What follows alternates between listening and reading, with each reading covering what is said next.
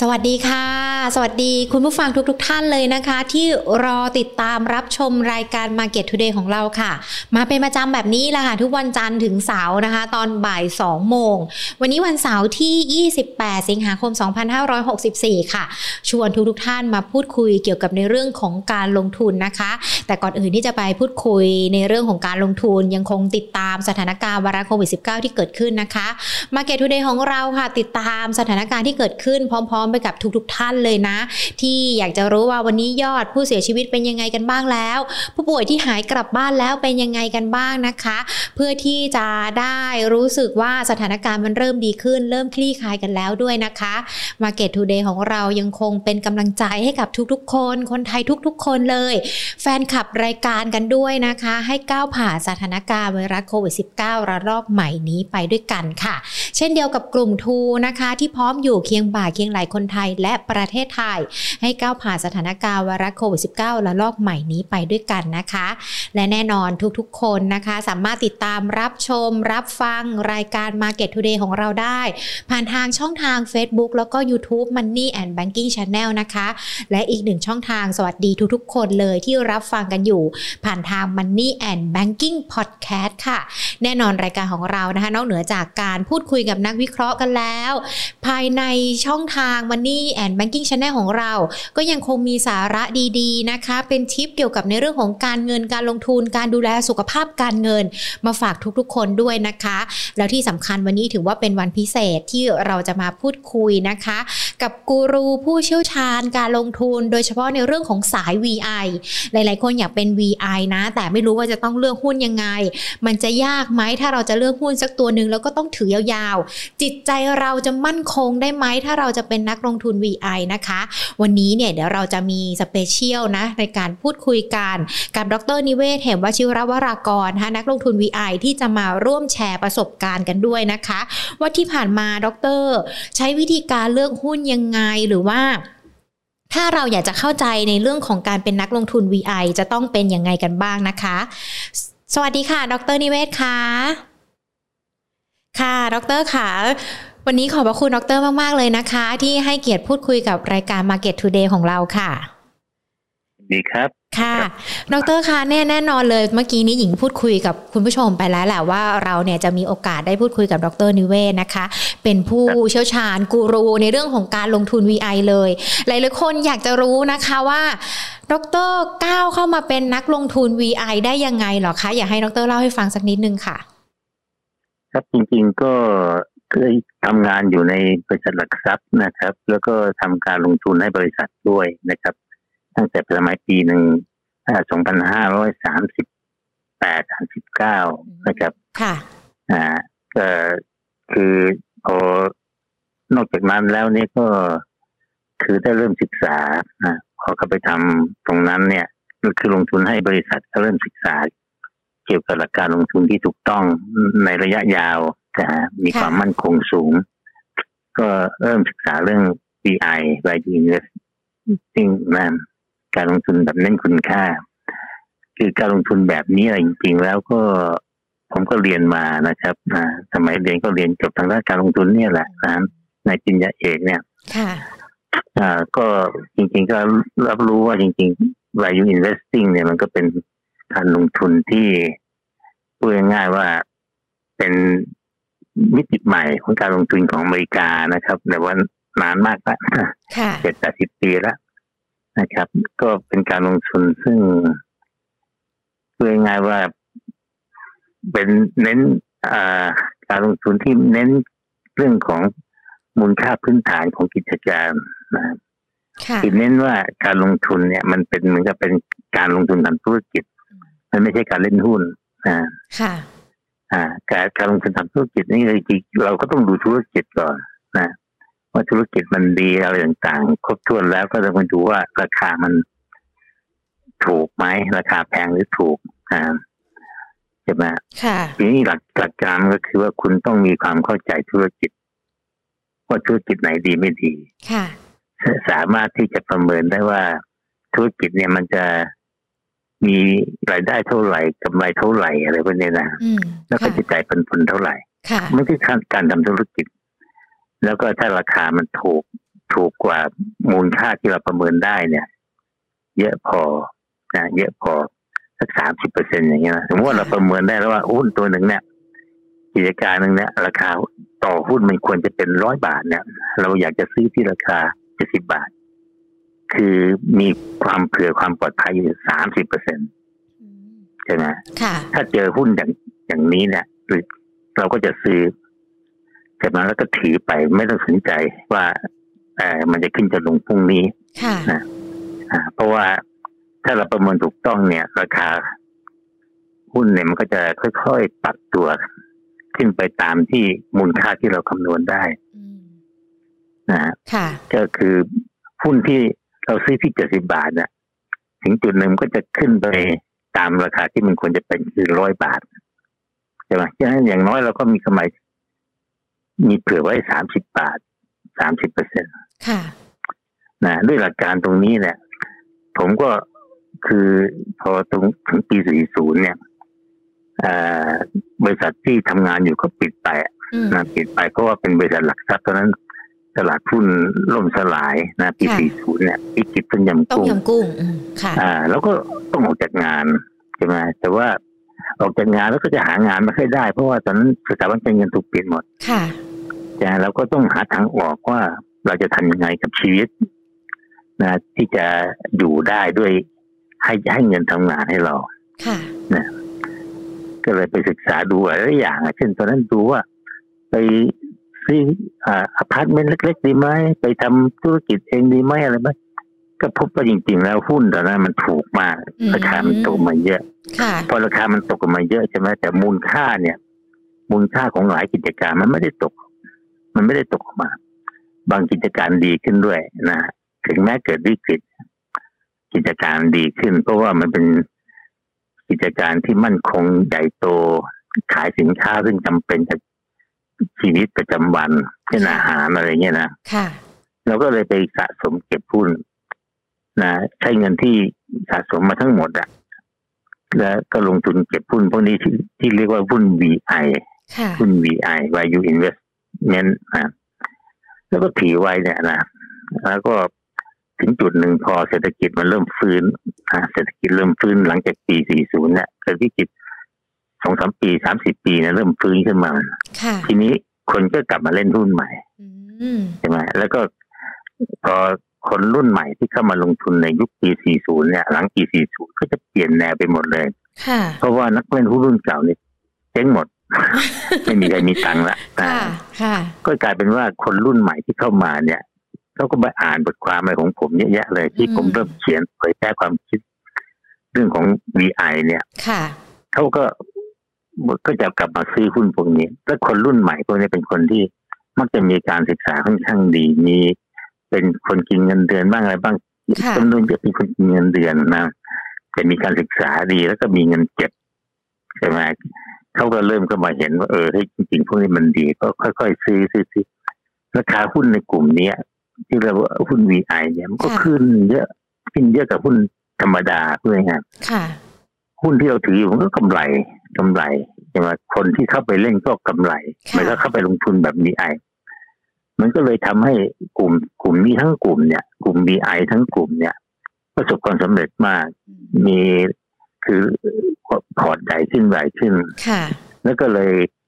สร้างเป็นกระแส BI ขึ้นมา ในช่วงเป็นสิบสิบปี จนถึงวันนี้ ค่ะ คนรู้จัก BI เยอะ ก่อนนั้นไม่มีใครรู้จัก อื ไม่มีใครรู้จักเลยนะ ค่ะ เพราะว่ามันเป็นของใหม่ ซึ่ง ค่ะ ผมเป็นคนคนแรกๆที่ ริ เผย เริ่ม แพร่ เลยดีเรื่องนี้ กว่า อ่า ค่ะ ริเริ่มมา ค่ะ ก็เลย นี่แหละเอ่อก็ทำให้เราถึงวันหนึ่งเราก็สามารถที่จะเพื่อเกษียณอายุไม่ทำไม่ต้องทำงาน แล้วก็มีเงินเอ่อเลี้ยงเราจาก ค่ะ หุ้นเนี่ยแหละนะ ค่ะ แล้วก็คนหลายๆคนก็เลิกทำงานไปกลายเป็นนักลงทุนเต็มตัวนะ ค่ะ อ่า ค่ะ ตอนนี้ก็กลายเป็นกระแสหลักละ อืม ทุกคนที่ ค่ะ เล่นลงทุนที่เป็นแบบจริงจังอะไรต่างๆ เนี่ย หรือว่าพวกระยะยาวนะก็จะบอกว่าเป็น BI แล้วล่ะนะ ค่ะ อืมแต่ว่าถึงนาทีนี้ก็ต้องระวังนิดหนึ่งว่า ไอ้หุ้นที่บอกว่า BI เนี่ยมันก็ราคามันไม่ถูกละ ค่ะ ก็ขึ้นขึ้นขึ้นมา ค่ะ เพราะฉะนั้นการลงทุนตอนนี้ แม้กระทั่งใช้หลักการ VI มันก็คงจะไม่ทำกำไรมากเท่ากับสมัยก่อนนะ อืม แต่ ค่ะ มันก็ยังดีกว่ายังดีกว่าวิธีการอื่นนะ ค่ะ แบบ ดร เนี่ย ค่ะ คร่าวๆเป็นอย่างนี้ ค่ะ ครับ อันเนี้ยคือที่เราคุยกันก็คือภาพตั้งแต่ปี 2540 ที่จนเกิดวิกฤต ครับ ต้มยำกุ้งแล้วก็มีกระแสในเรื่องของ VI ขึ้นมา ใช่ แต่พอมาตอนนี้ 2564 น่าจะประมาณสัก ครับ 20 กว่าปีมาแล้ว ยี่ มัน สิบ มี กว่าปีฮะ มีตอนนี้มันมีโควิดด้วยนะคะ ด ครับ ร ครับ มัน อืม เรายังมีธุรกิจที่ดีหรือว่ากิจการที่ดี หรือว่ามันเป็นจังหวะที่เข้าไปเก็บ VI ได้ไหมคะ เพราะว่าเดี๋ยวเรารอฟื้นตัวกันอีกหลัง อืม โควิด เพราะว่ามันน่าจะนานเหมือนกันนะ ดร ครับครับก็ ค่ะ ก็จริงๆก็ได้นะครับคือจริงๆตอนเนี้ย อืม หุ้นไม่แพง ค่ะ อ่าหุ้นหุ้นอยู่ในราคาระดับกลาง ค่ะ ๆแต่ว่าหุ้น VI ก็จะหายากขึ้นนะ อืม แต่ว่าก็ยังมีนะมีไม่น้อยเหมือนกัน ค่ะ ก็เป็นตัวใหญ่ๆกลายเป็นตัวใหญ่ ค่ะ ๆสมัยก่อนตัวเล็กๆก็เป็น VI เนี่ยสมัยนี้กลายเป็นหุ้นที่ที่ไม่แพง อืม กลายเป็นหุ้น ค่ะ ตัวใหญ่ขึ้นมา เพราะว่าหุ้นตัวเล็กเนี่ยกลายเป็นมีการเก็งกำไรกันเยอะ ค่ะ กันกันเยอะอะไรกันเยอะก็เลยราคาขึ้นไปสูงผิดปกติ ทีนี้หุ้นตัวใหญ่ๆหลายตัวเนี่ย ก็ก็ราคาไม่แพงตัวนี้โดย ค่ะ เฉพาะปันผลบางทีก็ให้ปันผลตั้งสี่ห้าเปอร์เซ็นก็มีนะ ค่ะ ต่อปีนะแล้วก็หุ้นในกลุ่มเรียกว่าเศรษฐกิจที่อิ่มตัว เช่นหุ้นหุ้นเอ่ออะไรล่ะอสังหาริมทรัพย์หุ้นธนาคารหุ้นแม้กระทั่งสื่อสารอะไรพวกเนี้ยราคาไม่แพง ค่ะ มาหลายตัวก็ผมว่าถือว่าอยู่ในข่ายเป็น VI เหมือนกันเพียงแต่ ค่ะ ว่ามันไม่ไม่โดดเด่นเหมือนสมัยก่อนที่ อืม หุ้น VI จะเป็นหุ้นโกรธหุ้นโตเร็ว ค่ะ แต่ช่วงเนี้ยหุ้นโตเร็วราคามันแพงมาก แพงเกินไปนะ ค่ะ กลายเป็นว่าหุ้นที่คนไม่สนใจคนรู้สึกว่าไม่โตเนี่ย มันถูกใช่ไหม ค่ะ ลงทุนแล้วเราก็จะหวังผลตอบแทนอย่างน้อยได้ปันผลเนี่ย บางตัวเนี่ย สามารถได้ปันผลตั้งสี่ห้าเปอร์เซ็นต่อปีบาง ค่ะ ตัวมากกว่านี้อีกนะ ค่ะ ซึ่งก็คุ้มที่จะลงทุนนะ ค่ะ ครับ ยกตัวอย่างได้ไหมคะดรค่ะว่า เป็น ตอนนี้มันมี แล้วเราบอกเป็นตัวตัวๆไม่ได้ เป็น นะ กลุ่มใช่ไหมคะ มี ครับครับ ธนาคารอสังหาริมทรัพย์ที่ดรบอกไป เอ่อแม้กระทั่งผมว่าสื่อสารเองก็ไม่แพงนะ ไม่แพง สื่อสารด้วย คือหลายตัวไม่แพงเลยนะ ค่ะ วัสดุก่อสร้างตัวใหญ่ก็ไม่แพงนะ อืม คือ ค่ะ คือตอนเนี้ยถ้าเป็นหุ้นตัวใหญ่เป็นเป็นผู้นำของธุรกิจ แล้วก็เป็นธุรกิจที่ไม่ถูกเอ่อ disrupt เขาเรียกว่าธุรกิจที่ไม่ไม่จะไม่ถูกเสียหาย ไม่ไม่ถูกทำลายโดยเทคโนโลยีใหม่เนี่ย ค่ะ ตอนเนี้ยมันพอใช้ได้ อืม ค่อนข้างดีแต่ว่า แต่ก็ต้องเข้าใจนิดหนึ่งว่า ค่ะ เนื่องจากตอนนี้ประเทศไทยเราเองก็ไม่ค่อยโต เพราะฉะนั้นการเล่นหุ้นลงทุนในแบบมีไอเนี่ยจะหวังกำไรเยอะๆ ค่ะ เร็วๆไม่ได้นะ ค่ะ ก็ต้องหวังกำไรพอประมาณ อืม ในปีหนึ่งหก ค่ะ เจ็ดเปอร์เซ็นต์อะไรเงี้ย ค่ะ จะไปหวังแบบยี่สิบสิบเปอร์เซ็นต์ยาก เหมือนเมื่อก่อนก็ไม่ได้แล้ว ครับ ค่ะ ครับยากครับ ค่ะ ถ้าอยากจะได้อย่างนั้นต้องไปต่างประเทศไปอะไร อืม ค่ะ อ่า ดรค่ะ ถ้าสมมติว่ามันหายากขึ้นหรือว่า อืม หุ้นมันอาจจะตัวใหญ่ขึ้น รูปแบบการ อืม เล่นของนักลงทุนเขาเปลี่ยนแปลงไปด้วยไหมคะ อย่างที่เมื่อสักครู่นี้ฟัง อืม ดรพูดไป ก็บอกว่าพอปี 40 ปุ๊บรูปแบบการเล่นมันก็เปลี่ยนไปเลยนะ พอมา ใช่ รอบนี้ ใช่ มันจะถือว่าเป็นรอบของการเปลี่ยนด้วยหรือเปล่าคะ ก็เราก็จับตาดูอยู่เพราะว่า อืม รอบนี้คนรุ่นใหม่ที่เข้ามาเนี่ย ค่ะ กลายเป็นรุ่นคนหนุ่ม คนหนุ่มนะ อืม สมัยผมเข้าตอนนั้นไม่ใช่หนุ่มนะคน อืม คนก็ ค่ะ ปกติ ค่ะ สี่สิบห้าสิบหกสิบ ค่ะ อืม ใช่ไหม ค่ะ แต่ว่ารอบเนี่ยมันเป็นรอบคนหนุ่มสาว วัยรุ่น เจนวายเออ ใจถึงด้วย แล้วก็ ใช่ไหมคะ เข้ามา อืม ใช่ ค่ะ พวกนี้เข้าใจร้อนแล้วก็ ค่ะ เป็นเขาเข้ามาแบบหวังได้กำไรเร็วๆ แล้วก็เครื่องมือใหม่ อืม ๆ ที่ส่ง ค่ะ เสริมให้มีการเล่นกินกำไรได้เยอะๆเนี่ยมันก็มีมากขึ้นรวมถึงพวกคริปโตพวกอะไรพวกเนี้ยนะ ค่ะ มันก็เลยทำให้อ่าสถานการณ์มันจะเปลี่ยนไปนะ ค่ะ ค่ะ อ่าก็อันนี้ต้องจับตาดูอยู่ แต่ว่ายังไงก็ตามเนี่ย คือการลงทุนนี่มันเป็นแปลกว่า มันไม่เหมือนหลักการอื่นๆนะฮะ อืม หลักการอื่นๆเนี่ย คุณต้องทันสมัยต้องเปลี่ยนต้องเร็วต้องอะไร ค่ะ แต่การลงทุนเป็นศาสตร์ที่แปลกว่า เออช้าๆก็ยังเป็นเกมที่น่าจะดีกว่า เป็น อืม หลักการที่ดีกว่า ค่ะ อ่าพวกใจร้อนเร็วๆเนี่ย ไม่เหมาะแหละ จะไม่จะจะไม่ได้ผลจะจะกลายเป็นขาดทุนเป็นอะไรไปนะ อืม เพราะว่าเสียค่าคอมมิชชั่นเยอะนู่นนี่ แล้วก็อะไรอย่างเงี้ยมันมีประเด็นเยอะแยะ ค่ะ นะที่ที่อ่าจะทำให้มันไม่ประสบความสำเร็จ ค่ะ แต่มันก็ทำให้ตลาดเปลี่ยนไปเยอะ เพราะบางที เขาบอกว่าเขาไปเล่นคริปโตดีกว่าอย่างนู้นอย่างนี้เล่น ค่ะ ไฮเทคเล่นหุ้นไฮเทคที่มัน โตเร็วๆอะไร ค่ะ แต่ว่าบางทีก็ผิดพลาดไงเพราะว่ามันมันไฮเทคเองเนี่ยเอาเข้าจริง ๆ เนี่ย มันก็ราคาแพงมาก อืม ไอ้ตัวที่ไม่แพง ค่ะ เอ่ออนาคตมันก็ยังไม่แน่นอน ยังไม่แน่ใจว่าจะอยู่ได้ไม่ได้อะไรต่างๆ พวกนี้ครับ ค่ะ เมื่อสักครู่นี้เราคุยกันว่าการที่จะหาหุ้น VI สักตัวหนึ่งเนี่ยอาจจะต้องดูที่กิจการด้วยว่ากิจการของเขาเนี่ยต้องเติบโตดี ราคาหุ้นก็อาจจะไม่แพงด้วย มันต้องมีวิธีการดูอื่น ๆ อีกไหมคะว่าเออมันดูตัวนี้แหละมันเหมาะที่จะเป็น VI ทำกำไรของเราได้ ครับครับก็ก็เรื่องราคาเนี่ยเป็นเรื่อง ค่ะ สำคัญมากมากรา ค่ะ คาเนี่ยถ้าตอนนี้นะอย่างพวกคนรุ่นใหม่เนี่ยเขาก็ชอบแบบไม่เป็นไรรุ่นแพงไม่เป็นไร อืม ขอให้มันโตโต ค่ะ ดีๆก็เลยแล้วเขาก็บางทีเขาก็เข้าใจผิดว่านี่คือ VI อืมค่ะ เขาเข้าใจผิดว่าเป็นหุ้น VI VI ไม่ใช่แปลว่าหุ้นดีอย่างเดียว ค่ะ นะ ค่ะ มันต้องราคาถูกด้วยนะฮะนะตรงเนี้ยที่เป็นจุดอ่อน เพราะหลายคนตอนนี้ก็เป็นเล่นหุ้นตัวเล็กๆที่โตเร็ว อื นะ มค่ะ อะไรต่างๆ แต่ว่าราคาเนี่ยขึ้นไปเยอะมาก ค่ะ นะแล้วพวกราคาขึ้นเยอะเนี่ยบางทีมันขึ้นเยอะเพราะว่าคนเนี่ยเข้าไปเก็งกำไรกัน อืม ช่วงสั้น ค่ะ ๆใช่ไหม ค่ะ มันก็เลยทำให้กลายเป็นว่าหุ้นมันแพงจัดเพราะแพงจัดเนี่ยเอ่อคุณอาจจะกำไรเร็วปือเลยนะก็ก็คือได้กำไร แต่ว่าสักพักเดียวขาดทุนละ ค่ะ อะไรอย่างเงี้ยนะมันมันมันเป็นอย่างนั้นเหมือนกับหุ้นคริปโตหุ้นอะไรพวกเนี้ยบางทีขึ้นดีห้าสิบเปอร์เซ็นเลย อืม ราคาห้าสิบเปอร์เซ็นนี่ไม่กี่เดือนเอง ค่ะ บางทีสองสามเดือน ค่ะ ใช่ไหมแต่ว่าพอเราเข้าไปปุ๊บเนี่ยภายในเวลาเดือนสองเดือนตกลงมาเท่าเดิมละ อืม อะไรเงี้ยเราก็ ค่ะ ขาดทุนหนัก ค่ะ อืมท่านั้นก็ก็ก็ต้องก็ต้องระวังตรงนี้นะครับต้อง ค่ะ เข้าใจหลักการมันดีจริง ๆ แล้วก็มี มีเขาเรียกว่ามีความศรัทธาในหลักการของมัน ค่ะ แล้วก็ปล่อยให้ธุรกิจเนี่ย มันเติบโต แล้วก็ไม่ต้องไม่ต้องเร็วนะ ค่ะ เพราะต้องมั่นใจว่า ถ้าธุรกิจมันดีตามที่เราคิดเนี่ย ถ้าเราทิ้งไว้นานๆเนี่ย เดี๋ยวราคาหุ้นมันก็ไปเองบางทีช่วงสั้นๆมันไม่ไปไหนหรอก อืม ค่ะ นะเพราะคนไม่ไม่สนใจเล่นเพราะเพราะมันไปค่อยๆค่อยๆไป ค่ะ แต่คำว่าค่อยๆไปเนี่ยถ้ามันไปเรื่อยๆเนี่ย ผลตอบแทนก็จะสูงนะ ค่ะ อืม ดรคะอยากจะขออนุญาตให้ดร บอกเล่าประสบการณ์สักนิดหนึ่งนะคะ ว่าการถือหุ้นของดร ตัวที่นานที่สุดเนี่ย กี่ปีระยะ อืม เวลาเท่าไหร่เพราะว่าหลาย ๆ คนมีคำถาม อืม เกิดขึ้นนะว่า อืม โอ้ยอยากจะเป็น อืม VI แต่มันถือยาวเกินไปมันยากนะ อืม ทำแบบนี้อ่ะ อ๋อจริงๆอย่างนี้คือ ค่ะ หุ้นส่วนใหญ่ของผมเนี่ยมักจะถือสักสิบปีอะนะ โอ้ ฮะ โหหนูยังหูเลย ค่ะ อ่าบางบางบางตัว อืม ก็ยังถืออยู่นะสิบ ค่ะ สิบกว่าปีแล้วก็ยังถืออยู่เนี่ย ค่ะ ถือมาสิบกว่าปีไม่ได้ทำอะไรเลย ค่ะ ไม่ได้ทำนะ ไม่ได้ซื้อไม่ได้ขายเลยนะสิบ ค่ะ ปีนะ ค่ะ แต่ว่าราคาหุ้นมันก็ขึ้นไปสิบเท่า โอ้ ค่ะ อ่า ค่ะ อ่ามันก็ขึ้นไปเท่าขึ้นไปตามผลประกอบการ ถ้ามันสิบปีเนี่ยซื้อหุ้นตัวหนึ่งนะ อืม ถ้ามันโตไปปีละสิบเปอร์เซ็นสิบเปอร์เซ็นนะสิบ ค่ะ ปีเนี่ยมันไม่ใช่ร้อยนะ ค่ะ มันกลายเป็นสองร้อยสามร้อยอะไรอย่างเงี้ยนะมัน ค่ะ ทบต้นเนี่ย ค่ะ เพราะฉะนั้นเนี่ยเมื่อกิจการมันโตไปยี่สิบเท่ากำไรมันอาจจะโตขึ้นมาสิบเท่า อะไรอย่างเงี้ย ค่ะ เพราะฉะนั้นราคาหุ้นมันก็โตเป็นสิบเท่าเหมือนกัน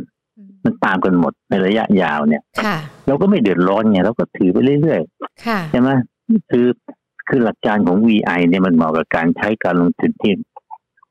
เป็นระยะยาวมาก อืม ๆเป็นเป็นการลงทุนที่เหมือนกับว่า เป็นการลงทุนเพื่อชีวิต มันไม่ใช่การเล่นหุ้น ค่ะ ใช่ไหม ค่ะ มันเป็นการลงทุนเพื่อชีวิตก็คือว่า คุณทำแล้วเนี่ย ชีวิตคุณเปลี่ยนนะ ถ้าคุณลงทุนยาวๆจริงๆเนี่ยแล้วก็ตั้งใจลงทุน เพิ่มเม็ดเงินลงไปเรื่อยๆจะมามีเงินสะสมไอ้อดออมมาก็ลงทุนไปในหุ้นอย่างเงี้ย ค่ะ พอถึงเวลา 20-30 ปีเนี่ย วันที่คุณเกษียณเนี่ย คุณก็จะมีเงินก้อนใหญ่มาก แล้วมันก็กลายเป็นว่าเอ่อชีวิตคุณดีละ อืม แล้วก็ไม่ใช่เฉพาะวันที่เกษียณวันเดียว ค่ะ ถ้าคุณทำแบบที่ผมว่าเนี่ย ลงทุน 20 ปีเนี่ยพอผ่านไป 5 ปีเนี่ย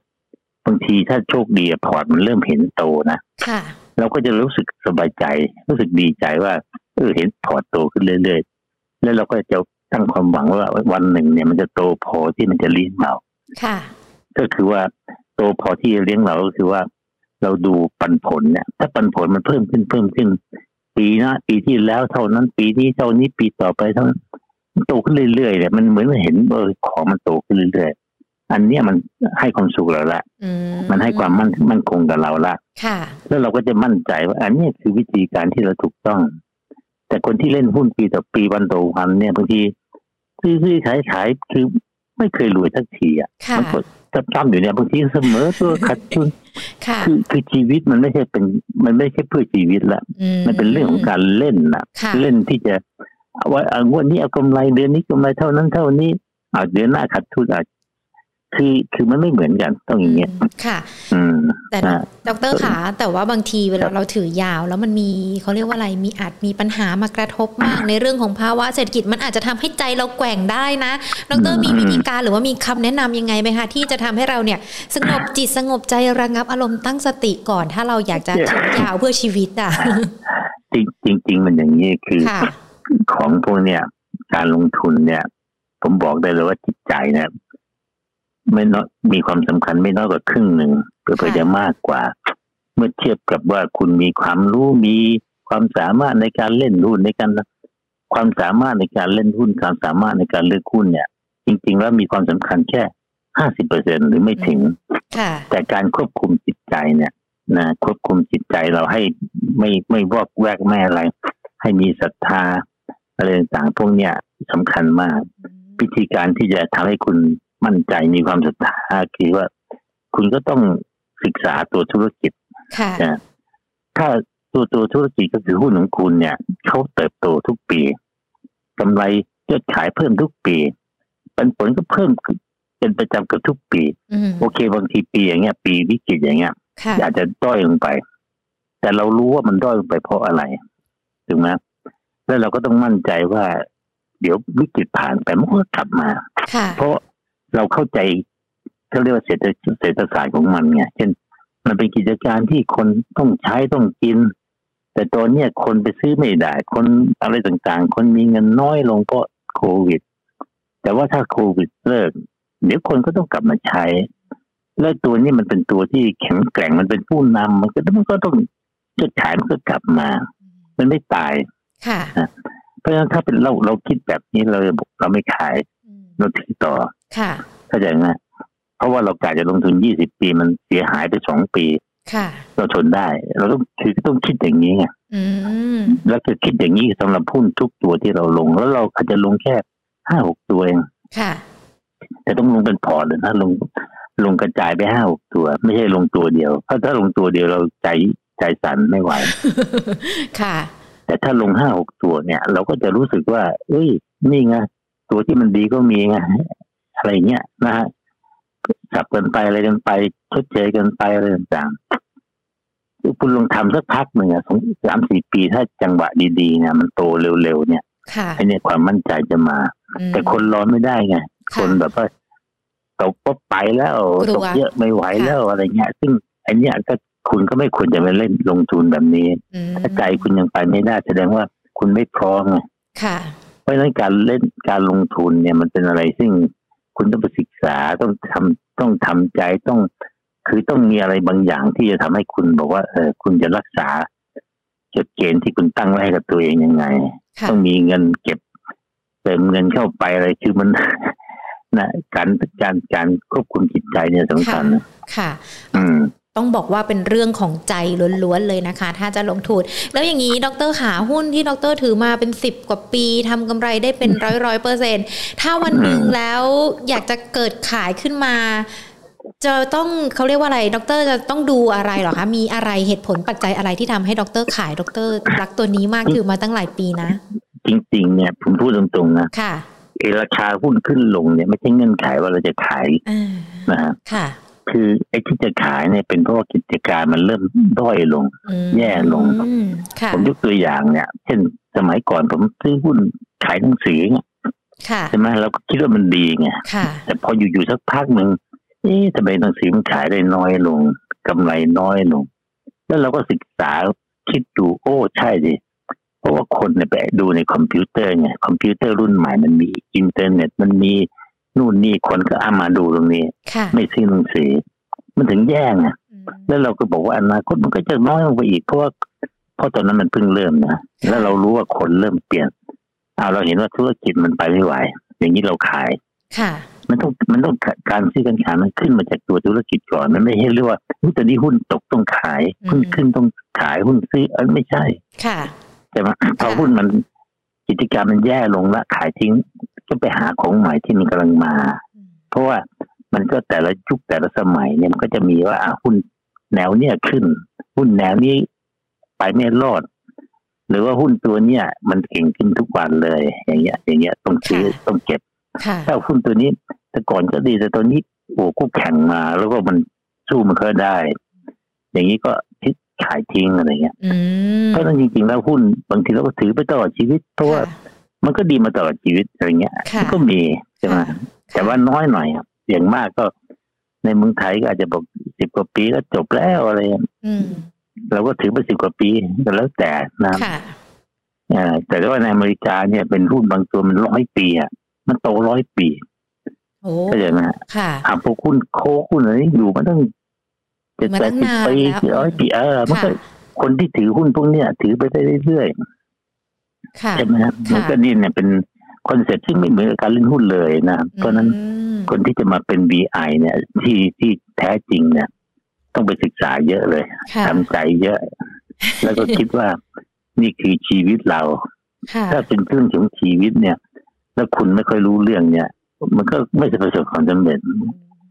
ค่ะ คือถ้าเรารู้กระบวนการการเป็นนักลงทุน อืม VI มันก็ไม่ยากหรอก แต่ว่าเมื่อสักค แต่ รู่ ไม่ นี้ ยาก ค่ะ เมื่อสักครู่นี้ที่เราพูดคุยกันดรบอกว่าเนี่ยในปัจจุบันเนี่ยมีสถานการณ์วาระโควิด -19 ที่เกิดขึ้น หรือว่าแม้แต่ภาวะเศรษฐกิจไทยที่อาจจะไม่ดี การลงทุน VI ตอนนี้อาจจะอยู่ที่ประเทศไทยประเทศเดียวไม่ได้คืออาจจะไม่เป็น VI ก็ได้ ใช่ อาจจะต้องไปที่อื่นด้วยดรมีคำ อ่า แนะนำในส่วนนี้ไหมคะ จริงๆ ตอนเนี้ยความจำเป็นที่จะต้องไปลงทุนต่างประเทศเนี่ยเพิ่มขึ้นเรื่อยๆนะ ค่ะ และผมว่าต้องไปแล้วนะความรู้ผมความรู้สึกผมเนี่ย เป็นเพราะว่าประเทศไทยตอนนี้เราก็อิ่มตัวแก่ตัวนะโตช้า ค่ะ ระบบอะไรต่างๆ มันด้อยลงนะพอระบบระบบต่างๆ ด้อยลงคนด้อยลงเพราะแก่เพราะมีปัญหาโน่นปัญหานี้เนะธุรกิจมันก็ไปได้แย่แย่คือไปได้ช้าช้าลงนะนะอุปสรรคเยอะสู้เขาไม่ได้ ค่ะ เพราะฉะนั้นถ้าคุณยังจะต้องลงทุนเพื่อการเติบโตนะ เป็นแบบ BI ว่าเอ่ออนาคตมันโตไปเรื่อยๆเนี่ย ก็ต้องไปหาที่ที่มันโตใช่ไหมหรือหาที่ที่มันแบบหาบริษัทที่มันโตได้ ซึ่งในต่างประเทศมันก็จะมีเยอะแหละเพราะ ค่ะ ว่าบางประเทศเนี่ยเขาโตเร็ว ค่ะ อย่างอย่างเวียดนามเนี่ยเขาโตเร็วมาก ค่ะ แล้วก็บริษัทก็ราคาไม่แพง ค่ะ แต่บริษัทดีๆก็มาละเริ่มมีเห็นชัดเจนแล้วก็ราคาก็ไม่แพง มันก็เป็น VI เลยเป็น VI อืม แบบโตอ่ะ ค่ะ VI แบบโตนะ ไม่ใช่ VI แบบไม่โตนะก็อาจจะไปลงทุนแต่หรือว่าเราบางคนบอกว่าเลือกบริษัทสิใช่ไหมเพราะเวียดนามมันล้าหลังเกินไปก็เป็นเลือกบริษัทที่มันจะโตไปเรื่อยๆใช่ไหมมันอาจจะไม่ได้อยู่ในประเทศที่มันโตเร็ว อย่างในอเมริกามันไม่ได้โตเร็ว ค่ะ เพราะเศรษฐกิจเขาโตมาก แต่ว่าบริษัทพวกนี้มันโตโตไปกับโลกเลยใช่ไหมตอนโลกเราเนี่ย ค่ะ ยังมีประเทศที่ยังไม่ได้ใช้ Apple ไม่ได้ใช้อะไรตั้งเยอะแยะ พวก Apple พวก Facebook ก็ยังโตได้ ค่ะ ก็ไปซื้อพวกนี้ ค่ะ ใช่ไหมอ่า แล้วก็อีกอย่างหนึ่งก็คือว่า พวกนี้คือการเลือกเลือกหุ้นแล้วล่ะ แต่คนบอกเลือกหุ้นไม่เป็นหรอก อืม ก็ไม่เป็นไรนะ ค่ะ เลือกหุ้นไม่เป็นก็ไม่เป็นไรนะลงทุนแบบ BI ได้ถ้าคุณคุณเลือกประเทศเลย อืม จะประเทศไหนอะที่คุณว่าดีโตเร็ว คุณก็ไปซื้อประเทศเขา ค่ะ โดยการซื้อเขาเรียกว่าซื้อกองทุน ค่ะ กองทุนรวมระดับประเทศ เช่น ของเมืองไทยเนี่ยเซตฟิฟตี้เนี่ย ถือว่าตัวแทนประเทศไทยใช่ไหม ค่ะ ที่เวียดนามก็มีเซตเตอร์ตี้ไอ้ไม่เซตบีเอ็นเตอร์ตี้ ค่ะ มันมีสามสิบบริษัทใหญ่ อืม ๆก็เป็นเหมือนกับตัวแทนของเวียดนาม ค่ะ ถ้าคุณซื้อไปเนี่ย ถ้าเศรษฐกิจเวียดนามโตจริง บริษัทโตจริง ไอ้หุ้นไอ้กองทุนนี่มันก็จะโตไปตามตามประเทศ ค่ะ อ่า อย่างเงี้ยคล้ายๆอย่างเงี้ยคือเดี๋ยวนี้มันมีช่องทางว่า คุณไม่จำเป็นต้องเก่งนะวิเคราะห์หุ้นเก่งเลยคุณถึงจะเป็น VI นะ มันไม่จำเป็น ค่ะ คุณแต่ว่าคุณก็ต้องรู้บางอย่าง เช่นรู้ว่าประเทศไหนโตใช่ไหม ค่ะ ซึ่งพวกนี้มันง่ายกว่า หรือว่ามันคือมีความแม่นยำกว่าครับ ค่ะ คือฟังอาจารย์แบบนี้แล้วมันไม่ได้หมายความว่าไม่ได้จำกัดความอยู่แค่การลงทุนในหุ้นเท่านั้น ไปประเทศที่เขากำลังจะเติบโตก็ได้ หรือว่ามีแต่กิจการที่เติบโตในอนาคตก็ได้แบบนี้ ใช่ใช่แต่ก็ลงทุนในหุ้นของประเทศเขา อ่ แต่ว่า ค่ะ เราลงทุนเป็นกองทุนรวม อืม หุ้น ค่ะ ใช่ไหมก็ก็ก็เอามันทุกหุ้นเลยแหละหุ้น ค่ะ ใหญ่ๆสามสิบตัวของประเทศเขาก็ซื้อมันหมดก็คือซื้อกองทุน ค่ะ หรือซื้อเดี๋ยวนี้มันมี ETF ETF นี่ก็เป็นคล้ายๆหุ้นตัวหนึ่งเหมือนกัน ค่ะ แต่เป็นหุ้นตัวหนึ่งที่ไปแทนหุ้นอีกสามสิบตัวใกล้ๆอย่างนั้น ค่ะ ก็สะดวกมาก ค่ะ อาจารย์ค่ะ ถ้าเรามองภาพต่างประเทศแล้วตอนนี้มีแต่เวียดนามเหรอคะ ที่เติบโตประเทศอื่น ๆ จีนสหรัฐอเมริกาที่คนเขาพูดถึงเยอะ ๆ อันนี้เข้าข่ายไหมคะถ้าเราจะไปเอ่อเขาเรียกว่าอะไรหมายมั่นปั้นมือไว้กับที่สองประเทศนั้น จริงๆก็ได้นะ อืม จริง ๆ ก็ได้ ค่ะ แต่แต่อย่างจีนเนี่ยเขาก็ยังเติบโตนะ ค่ะ แต่เขาคนเขาก็แก่ตัวนะ อืม เขาก็ยังเติบโตถ้าเขาเติบโตเพราะเขาเก่งขึ้นไง ค่ะ เขาเมื่อเก่งขึ้นก็คือว่า คนถึงแม้จะแก่ตัวลงแต่ว่าทำงานได้มากขึ้น เพราะเขาไฮเทคขึ้น ค่ะ จีนนี่ก็ลงทุนได้นะฮะแต่ว่ามันใหญ่ประเทศใหญ่ อ๋อ ความความไม่แน่นอนมันก็อาจจะ ค่ะ คือเราก็ไม่ค่อยรู้จักมันมากเท่า อ๋อ แต่ว่าวันก่อนคนก็ลงทุนเวียด ค่ะ หุ้นจีนกันเยอะมาก ค่ะ ช่วงนี้ไม่ใช่มันช่วงนี้ลงทุนหุ้นจีน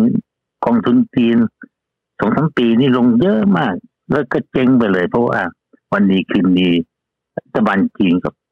เรียกว่าทุบอะ อืม นะไอ้ ค่ะ หุ้นไฮเทคต่างๆโดนทุบ ค่ะ ราคาตกลงมาตั้งหลายสิบเปอร์เซ็นต์ไอ้คนที่ไปลงทุนก็เจ๊งไป อืม ใช่ไหม ค่ะ มันก็มีอย่างเงี้ย แต่ลงทุนได้จีนเนี่ยนะถือว่าโต ค่ะ อเมริกาเองเนี่ย ประเทศก็ไม่โตแต่บริษัทในอเมริกาส่วนใหญ่เนี่ยมันขายทั่วโลก ค่ะ นั่นมันก็เป็นผู้นำมันก็โตได้ก็ลงทุนได้ ค่ะ ใช่ไหมผมเพิ่งยกตัวอย่างเวียดนาม เพราะเห็นว่าเวียดนามเนี่ยมันคล้ายๆเมืองไทยสมัยก่อน อืม ที่ ค่ะ เออมันชัดเจนว่าเขาจะโตยังไง ค่ะ และความเสี่ยงมันเป็นยังไง แล้วเรารู้จักมันยังไง แล้วเขาโตเร็วมากตอนนี้ ค่ะ เขาโตเร็วกับทุกจีนกับอเมริกาแล้วเดี๋ยวนี้เพราะว่าประเทศเขายังยังจากฐานต่ำเพราะฉะนั้นมันก็โตง่ายนะ ค่ะ อ่ามีอีกอินเดียบางทีก็ได้ แต่ว่าคือแต่ละประเทศมันก็มีจุดอ่อนจุดแข็งอะนะ อืม ผมเพียงแต่ว่ารู้สึกว่านาทีเนี่ยเวียดนามเป็นตลาดที่โดดเด่นมาก ค่ะ ในหลายๆด้าน ค่ะ อืม ค่ะ อ่ะ พอฟังแบบนี้แล้วเนี่ยตั้งแต่ต้นมาจนถึงตอนนี้นะคะ เชื่อว่าหลาย ๆ คนเนี่ยรู้แล้วแหละว่าการนับเป็นนักลงทุน VI จะต้องทำยังไงกันบ้าง หรือว่าแม้แต่การในเรื่องเรื่องของดูดูรายกิจการรายบริษัทที่จะเข้าไปลงทุนนะคะ แล้วต้องหาทิ้งท้ายคำแนะนำสำหรับนักลงทุนสักนิดนึงค่ะ หรือว่าจะเป็นคีย์เวิร์ดสำหรับนักลงทุน VI ก็ได้ว่าควรจะต้องมีแบบนี้แบบนี้อะไรอย่างเงี้ย ก็จริงๆ คือถ้าฟังไปอะไรไปแล้วก็ไม่ไปเทคแอคชั่นมันก็ไม่มีประโยชน์อะนะ ค่ะ ค่ะ อ่า ผมว่ามันต้องถึงเวลา เพราะว่าของพวกเนี้มันยากนะ ค่ะ เช่นเดียวคุณจะเปลี่ยนแปลงจากไม่ใช่ BI มาเป็น VI จากจากทักเล่นลงในประเทศไปต่างประเทศมันเป็นอะไรการตัดสินใจที่ยากลำบากนะ ค่ะ แต่ว่าสิ่งที่ว่าเนี่ยมาถึงจุดหนึงก็ต้องตัดสินใจนะ ค่ะ ก็แต่ว่ายังไงก็ตามศึกษาให้ถี่ถ้วนนะฮะว่าเออเราต้องการไปจริงๆแล้วบางทีบางคนก็บอกว่าโอ้แค่ค่างเงินอย่างเดียวก็เหนื่อยแล้ว อื ความเสี่ยงเยอะ ค่ะ นะค่าเงินลดลงมาขึ้นไปอะไรทั้งหมดนี่ก็คือว่า อันนี้คือส่วนใหญ่เรายังติดระยะสั้นอยู่อะในระยะยาวเนี่ย ก็ไม่ต้องห่วงหรอก เพราะถ้าประเทศไหนมันเจริญรุ่งเรืองไปเรื่อยๆค่าเงินมันก็จะไม่ลด มันก็จะแข็งขึ้นแข็งขึ้น ซึ่งถ้าผ่านไปยี่สิบปีมันแข็งขึ้นไปเยอะ มันก็ก็เป็นกำไรของเรานะก็เอาแค่เนี้ยว่า ก็อย่าฟังเฉยๆ ค่ะ นะก็ต้องลองคิด คิดก็ถ้าบอกว่าไม่ไป ก็ไม่เป็นไรนะอย่างน้อยได้ได้คิด แต่แต่ว่าถ้าคิดแล้วบอกว่าโอเค ทุกอย่างสมเหตุผลเป็นประโยชน์กับตัวเอง ก็ต้องตัดสินใจ ค่ะ ค่ะ ได้เลยค่ะ ดร ได้ครั ขา บ วันนี้ขอบพระคุณนะ ได้ครั คะ บ โอกาสหน้าพูดคุยกับ Market Today ใหม่นะคะ ได้ครับ ค่ะ รับ สวัสดี รับ ค่ะ ครับ โอ้โห อยากจะปรบมือดัง ๆ ให้กับดรนิเวศน์เลยนะคะ ฟังแบบนี้แล้ว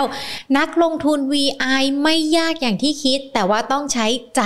ล้วน ๆ เลย และที่สำคัญฟังดรนิเวศน์มาประมาณครึ่งชั่วโมง ใครฟังแล้วนำไปปฏิบัตินะ อันนี้จะถือว่าเริ่มก่อนเพื่อน แล้วก็มีโอกาสประสบความสำเร็จก่อนเพื่อน แต่ว่าถ้าใครฟังแล้วยังไม่ปฏิบัติยังไม่ลังเลดรนิเวศน์บอกว่าอ่าไม่เป็นไร แต่ว่าเราก็ยังอยู่กับที่ไม่ได้ไปไหนนะคะ ดังนั้นเองเนี่ยวันนี้เป็น คำแนะนำแล้วก็เทคนิคในเรื่องของการลงทุนสไตล์ VI และแถมดรนิเวศก็มาบอกด้วยนะว่า หุ้นตัวที่ท่านถืออยู่ยาวนานที่สุดเนี่ยกี่ปี แล้วระหว่างทางมันเจอปัญหาอุปสรรค ท่านมีใจที่เข้มแข็งยังไง และผลตอบแทนเป็นยังไงนะคะ ถึงทำให้ทุกวันนี้ประสบความสำเร็จเป็นนักลงทุน VI ลงทุนหุ้นที่เน้นคุณค่า เป็นผู้ที่มีชื่อเสียงในวงการแวดวงการลงทุนด้วยนะคะ ดังนั้นเองเนี่ยเชื่อว่าข้อมูลวันนี้นะคะ จะเป็นประโยชน์แล้วก็ทำให้ทุกๆคนที่ติดตามรายการ Market Today ของเรานำไปประกอบการตัดสินใจการลงทุนด้วยนะคะ หากคุณผู้ชมทุกท่านไม่อยากจะพลาดในเรื่องของข่าวสารการเงินการลงทุนรวมไปถึงการพูดคุยกับนักวิเคราะห์ หรือว่าผู้เชี่ยวชาญในแวดวงการลงทุนแบบนี้นะคะ อย่าลืมกด subscribe นะคะ ที่ YouTube ของเรา Money and Banking Channel รวมไปถึงกดไลฟ์นะที่ Facebook ของเรา Money and Banking Channel นะคะ ให้ดาวให้กำลังใจกันด้วยก็ได้นะคะ เพื่อที่เราจะได้มีแรงในการผลิตเนื้อหาดีๆ แบบนี้มาฝากทุกๆทท่านด้วยนะคะ ส่วนสัปดาห์หน้า Market Today มีอะไรมาฝากกันบ้าง วันจันทร์บ่ายสองมาเจอกัน วันนี้ลากันไปก่อน สวัสดีค่ะ